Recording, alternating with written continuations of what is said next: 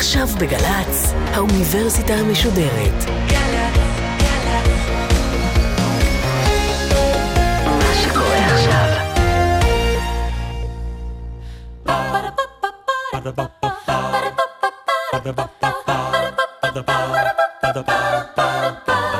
האוניברסיטה המשודרת מציגה מסע סביב רעיון, והסמסטר מציאות. והפעם הפרופסור משה קוטלר מאוניברסיטת תל אביב על בוחן מציאות בין שפיות לשיגעון. עורכת ראשית מאיה גאייר.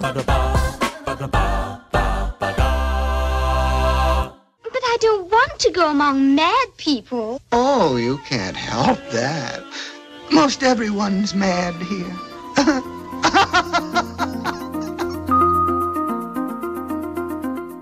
שלום לכולכם, שמי פרופסור משה קוטלר, אני פרופסור לפסיכיאטריה, הייתי מנהל בית חולים פסיכיאטרי, כמה מהם, ואני המשנה לדיקן של בית ספר לרפואה באוניברסיטת תל אביב. אני רוצה לשתף אתכם היום בקצת מחשבות על המציאות, היעדר קשר למציאות, לדבר על שפיות, על היעדר שפיות, מה הדרך לטפל, מה תהיה הדרך לטפל בעתיד. אני אתחיל בסיפור. לפני 25 שנה לערך חזרתי מארצות הברית, לאחר שעשיתי השתלמות באוניברסיטת אלברט איינשטיין בניו יורק.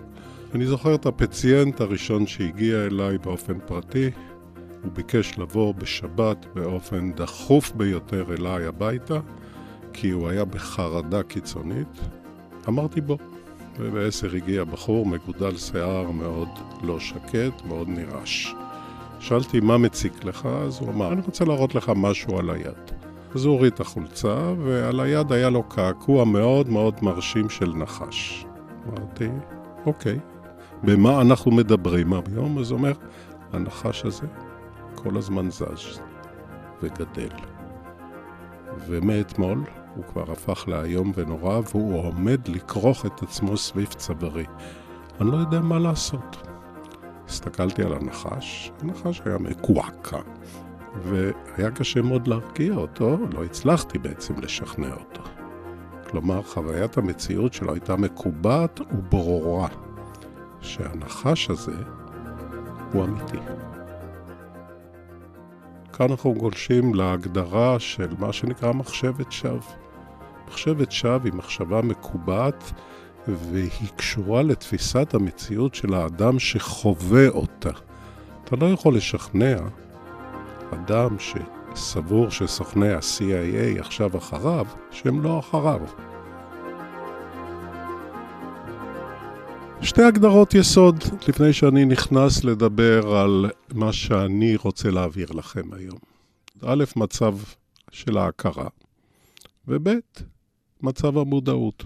הכרה זה רמת היכולת שלנו לקלוט את המציאות. אדם שהוא ישן שינה עמוקה, רמת ההכרה שלו די נמוכה. תדבר אליו, תציג לו איזה תוכנית מאוד מרתקת בטלוויזיה, הוא ישן. המצב הקיצוני ביותר של היעדר הכרה הוא מצב של חוסר הכרה או קומה, שאנחנו רואים אותם בפגיעות ראש קשות או בפציעות קשות, שהאדם לא מגיב בכלל לסביבתו. זאת אומרת, אפס הכרה. ויש מצב מודעות, וזה מצב הקליטה. כלומר, אתה צריך להיות ער, ואז אתה יכול לקלוט ולחוות את הסביבה. אלה שני מושגי יסוד של הכרה ומצב המודעות. בדרך כלל כשאנחנו אומרים בבדיקה מודע צלול, זה אדם בהכרה סבירה, והוא יכול לקלוט את אשר נאמר ואת אשר מדובר בצורה נורמטיבית. כאן אנחנו גולשים לאט לאט מה זה נורמטיבי, וזאת שאלת השאלות שהייתי מגדיר אותה גם בפסיכיאטריה, גם בפסיכולוגיה ואולי גם בהיבטים פילוסופיים. מה זה חוויית הנורמלי? מה, מי הוא נורמלי ומי הוא לא נורמלי?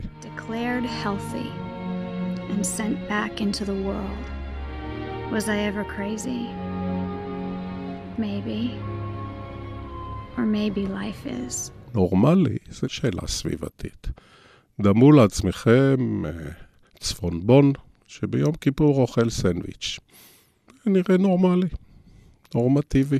אם הוא חילוני לחלוטין, והוא לא מקפיד לשמור על יום כיפור, אבל אם הוא היה עושה את זה במאה שערים, והוא היה בן הקהילה הזאת, הוא היה נחשב לאדם פסיכוטי לגמרי. ביום כיפור, ועוד בפרהסיה, מושג הנורמלי הוא שונה בין גיאוגרפיה לאתנוגרפיה, לתרבות, לערכים של התרבות, ולכן כל כך כל כך קשה להגדיר נורמלי. לפעמים בעיסוק שלי כפסיכיאטר אני מוצא את זה הרבה יותר פשוט להגדיר את האבנורמלי, את הלא נורמלי, מאשר את הנורמלי. מה זה נורמלי? זה אדם שחווה את המציאות כמונו, באופן ממוצע, מה הסטטיסטיקה? לפי פרויד, שהוא אבי הפסיכולוגיה המודרנית, להיות נורמלי זה להיות בעל שתי יכולות יסוד, שנשמעות אפילו רומנטיות. היכולת לעבוד והיכולת לאהוב. נשמע מעניין. אם לאדם יש את שני ה-capacities האלה, את שתי היכולות האלה, הוא נורמלי. אבל פרויד גם התכוון במילים לאהוב ולעבוד גם במשהו יותר יצירתי, משהו שאתה משקיע, זה השקעה של אנרגיה נפשית לתוך פסים נורמטיביים, קונסטרוקטיביים של חיי האדם. אנחנו בכל אופן, כאנשי מקצוע, משתמשים במושג שהוא לב ההרצאה שלנו היום, שנקרא בוחן המציאות. באנגלית reality testing. מה זה בוחן המציאות? זה היכולת לשפוט את המציאות בצורה סבירה, בהתאם לקונטקסט החברתי שבו אנחנו חיים. למשל, בקהילה שיש בה שימוש מסיבי בסמים הזייתיים, יכול להיות שהמציאות היא גם הזיות קול והזיות ראייה. אבל בקהילה נורמטיבית, או אני מניח אפילו איפה שאנחנו נמצאים עכשיו, היכולת שלי לראות את חדר ההקלטה כחדר סגור, מצויד, זאת חוויית המציאות. אם הייתי רואה מולי פתאום קרנף אדום עם קרן ענקית, והייתי סבור שההקלטה עכשיו היא חלק ממזימה של ה-CIA כלפיי, אז היו אומרים שאני פרנואידי. אבל כאן אני רק אוסיף הערה, שגם לפרנואידים יש אויבים אמיתיים. וכאן אני רוצה לספר סיפור שקרה לי כמתמחה בפסיכיאטרי. מה זאת חוויית המציאות ומה זה חוויית הפסיכוטי? השנה היא, להערכתי, 78. והייתי תורן בבית החולים, ואחת החולות חזרה מחופשת השישי-שבת שהייתה לה. הייתה חולה קשה עם הרבה מאוד הזיות ומחשבות שווא ומחשבות רדיפה, וכשהיא חזרה היא אמרה, תראו, כשעברתי בפרדס, לחצות, לה, להגיע לבית חולים, היה צריך לעבור מתחנת האוטובוס איזה שטח של פרדס. והיא הגיעה, היא אמרה, קרה לי משהו נורא מוזר. תוך שאני הולכת בין העצים, ניגש אליי גבר, פרס קרטון על הרצפה. והציע לי לשכב שם, והוא קיים איתי יחסי מין. הוא היה מאוד נחמד, מאוד אדיב. שאלתי אותה, גם אחיות שאלו אותה, את בטוחה שזה קרה? כן. לא בדקו סימנים, לראות קיום יחסי מין, כי אנחנו לא היחידה שעוסקת בזה באותה תקופה, אבל מה הייתה חוויית המציאות של הצוות המטפל? נורא פשוטה, שהיא בודה דברים מליבם, שזה הזיה מינית. אני הייתי בתחילת הדרך, היא נורא שכנעה אותי. אמרתי, צריך לצלצל למשטרה. אז אמרו לי, אה, אתה רק שנה מתמחה, אתה עוד לא מכיר את הסיפורים שהחולים מספרים. התעקשתי.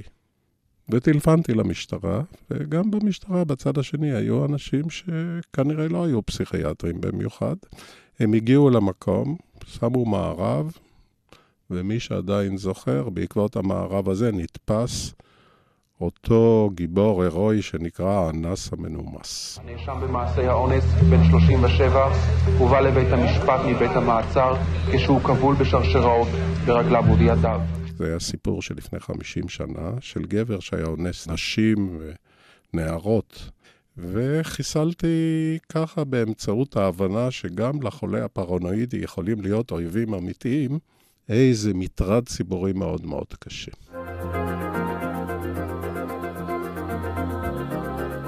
נדבר עכשיו על מה בין פסיכוזה להפרעות נפשיות אחרות. אז פסיכוזה זה קצה אחד של ספקטרום של ההפרעות הנפשיות, זה הצד החמור. זה הצד שבו המטופל או הלוקה בהפרעה הזאת מאבד את בוחן המציאות. אז יש אנשים עם חרדות, ויש אנשים עם פוביות, ויש אנשים עם כל מיני דכדוכים, ויש אנשים עם מצבי רוח לא יציבים, ויש אנשים כפייתיים. אין בריאות נפשית טוטאלית כשם אין בריאות גופנית טוטאלית. ראיתם בן אדם שהוא מושלם מבחינת בריאותו הגופנית? נלך כרגע ונתמקד בפסיכוזה שהוא הקצה של הספקטרום של ההפרעות הנפשיות. לא שאין סוגי פסיכוזות שונים, אבל אני מדבר על הפסיכוזה כמושג כללי. הדבר הקריטי בפסיכוזה הוא שיש אובדן של בוחן המציאות. היכולת לשפוט את המציאות לפי הכללים שהתווינו קודם, בהתאם לקונטקסט התרבותי, עובד. מה הכוונה? אם אני מפרש סיטואציות בסביבה שהן לא נכונות במציאות המקובלת.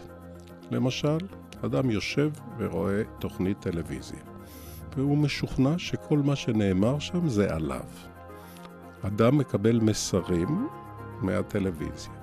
אדם שרואה מספר אנשים שהולכים ברחוב, מתכנסים ומדברים, סבור שמדברים עליו, שהוא נושא השיחה למרות שהם אינם מכירים אותו בכלל.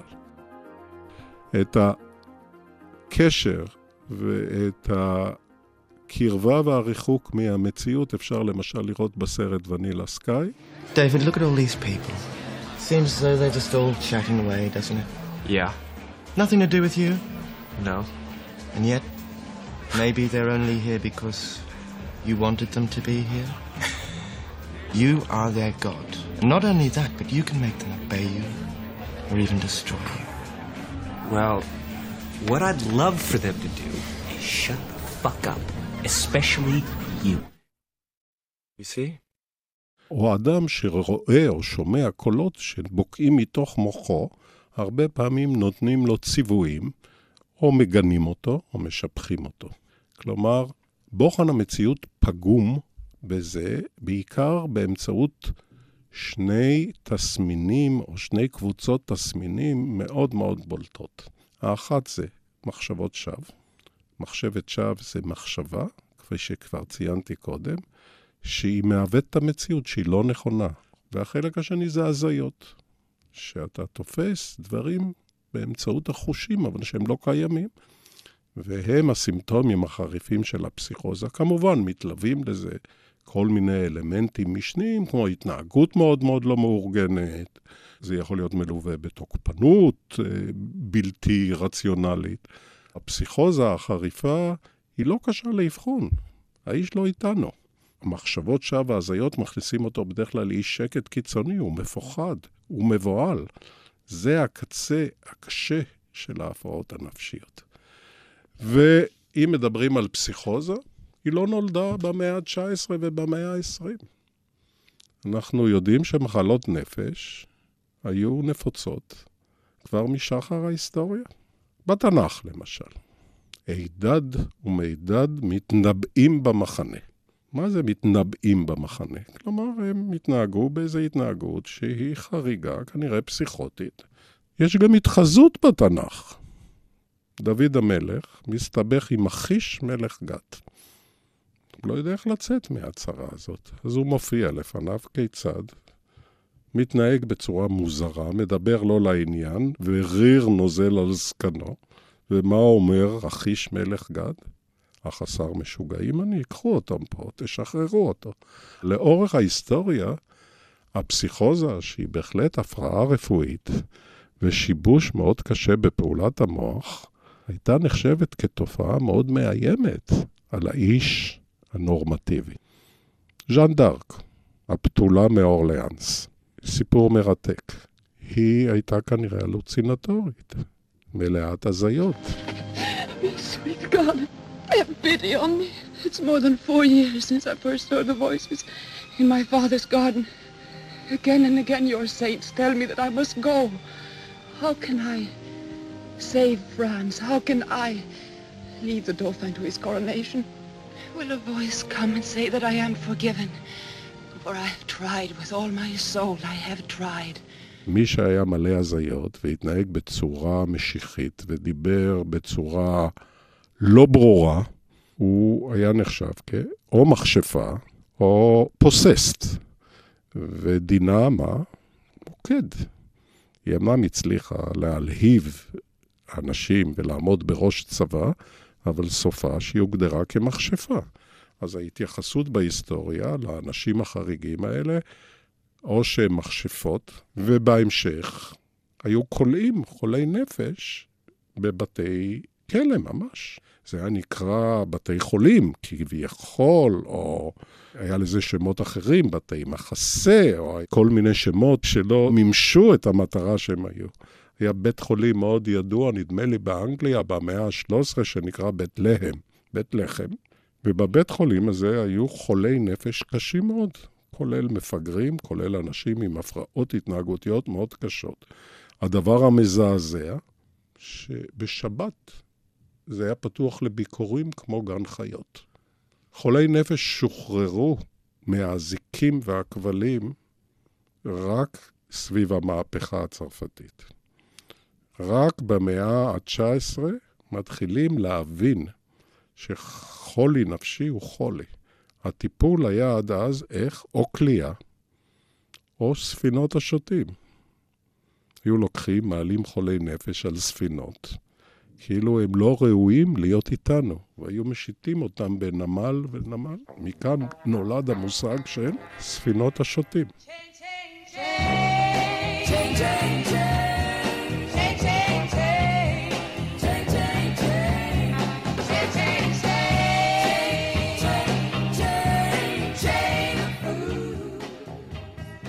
רק סוף המאה ה-19, תחילת המאה ה-20, עם הזרם הפסיכולוגי של פרויד והתעוררות הפסיכולוגיה המודרנית, מתחילים להבין את מושגי הפסיכוזה, ואז גם נתבעים מושגי היסוד הראשוניים של קרפלין, שהיה פסיכיאטר גרמני, שהוא טבע את ההגדרות הראשונות לסקיצופרניה ולמחלה המאנית-דפרסיבית שהיא שונה ממנה. אז קראו לסקיצופרניה שיטיון מוקדם. שאנשים בגיל 20 כבר יש להם שיטיון. שיטיון היום זה דמנציה, שרואים אצל זקנים, אבל שברו שזה, החוסר בהירות השכלית זה שיטיון מוקדם. ניסו להבדיל את זה ממחלת נפש אחרת, שנקראת מאני דפרסיבית, שבהם יש תקופות של התעלות מול תקופות של דיכאון, קלסיפיקציה די מודרנית יחסית לזה שהיא נולדה לפני 120-130 שנה, זה מאוד מאוד יפה. כיום יש קלסיפיקציות הרבה יותר מודרנית, כיום יש כבר הבנה שמחלות נפש הן תוצאה של מוח משובש, שיש בו פעילות כימית ועצבית לא תקינה, שהרקע לה עדיין רחוק מלהיות ברור. אנחנו מכירים פסיכוזות, למשל, שנגרמות מסמים, משימוש בחומרים מסוימים, אבל המחלות הבסיסיות שגורמים לאנשים להיות חולים במחלה פסיכוטית כרונית, הן עדיין עלומות ולא ברורות.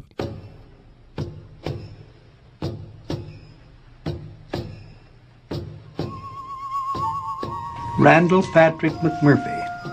Do you think there's anything wrong with your mind, really? Not a thing, Doc. מעניין שההיסטוריה של טיפול מודרני בפסיכוזה היא מאוד צעירה.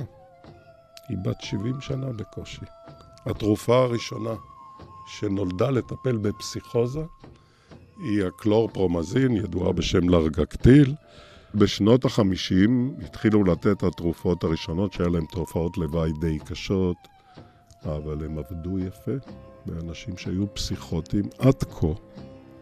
לא יכולנו לטפל בהם, חוץ מאמצעים מאוד מאוד אכזריים, כלומר, היו מטפלים במקלחות חמות וקרות, היו מטפלים בבידוד קיצוני, בקשירה, היו מטפלים בזריקות הרגעה שלא היו עוזרים באופן ספציפי. טיפולים נוספים שנולדו עם הזמן הם גם אילמי החשמל, שעד היום בתרבות האנושית ידועים לשמצה מבלי שהם מוצדקים. טיפול מודרני באילמי חשמל, לא כפי שמוצג בסרט המפורסם עם ג'ק ניקולסון. כן, הקוקייה. Would you sit up, please? Love to. Oh, boy. Out with your gum. Uh, okay, this won't hurt, and it'll be over in just a moment. Open your mouth. Say. This will keep you from biting your tongue. Well, Now just bite down on it. oh. That's right. Are you ready? Here we go.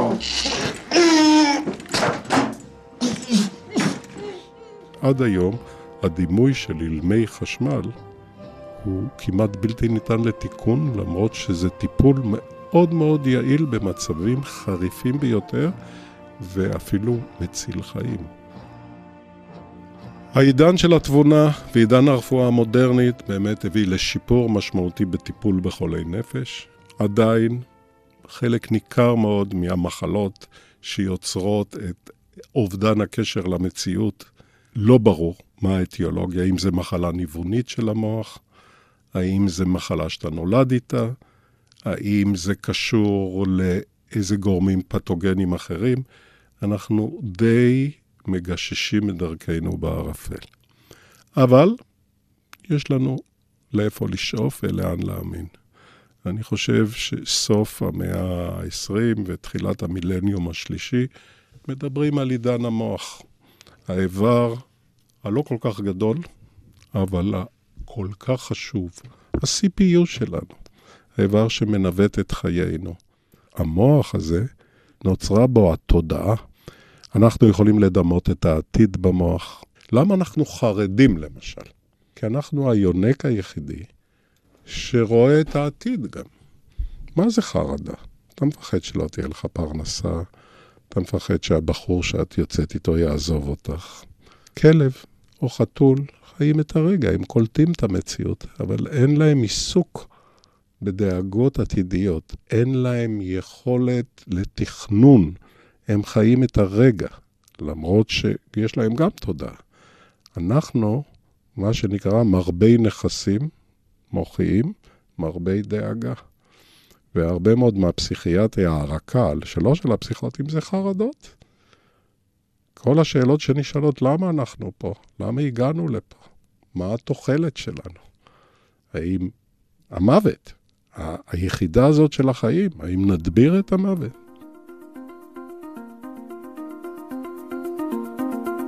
אני רוצה לסיים בכמה דברים על מגמות עתידיות. מדברים היום על בינה מלאכותית, מדברים היום על סופר מוח. אז קחו את המוח עם המאה מיליארד תאים שלו, ולכל המאה מיליארד תאים האלה שמתקשרים בעשרות התקשרויות שנקראים דנדריטים לתאים אחרים, תארו לכם איזה מערכת זה יוצר. אני לא חושב שיש מערכת מחשוב כזאת שקיימת מבחינת יכולות תקשורת. אבל תחבר אותו למחשב הדיגיטלי. למחשב הדיגיטלי יש יכולות של עבודה במהירות פי מיליונים מהמוח. המוח שלנו יכול לעשות פעולות מורכבות, אבל המחשב הדיגיטלי יש לו יתרון של מהירות, למרות שהוא לא כל כך מורכב, ורסטילי ולא כך גמיש כמו המוח שלנו. אבל אם תחבר את שתי היכולות האלה יחד, המהירות הבלתי רגילה של כוחות המחשוב שלנו, דרך אגב, שהם מתקדמים בקצב אקספוננציאלי של עידן המחשב, עם המוח האנושי, ליצור ביחד מה שנקרא סופר מוח. ואם האדם יצליח ליצור סופר מוח, אולי הסופר מוח הזה יהיה כל כך חזק, שאולי הוא ישלוט בנו, או הקבוצה שתייצר אותו תהיה הקבוצה השולטת. ברור שהדברים שסיימתי בהם הם לא פסיכיאטריה, הם יותר עתידנות של המוח. אבל פסיכיאטריה קשורה מאוד למדעי המוח. הלו, מה זה פסיכיאטריה? פסיך זה נפש. פסיכיאטריה זה התיאוריה של ריפוי הנפש. יש נטייה לעשות דיכוטומיה בין נפש ומוח. כאילו, הנוירולוגים אחראים על המוח והפסיכיאטרים על הנפש. אבל המוח והנפש, אחד הם.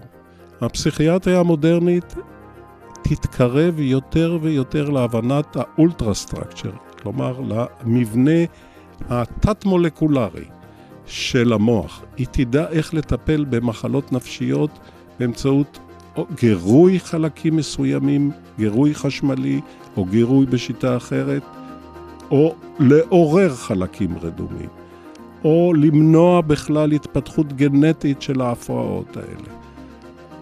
איך נטפל במחלות ובחוסר קליטת המציאות? אולי נצטרך להחליף צ'יפ קטן במוח, כמו שמחליפים למחשב.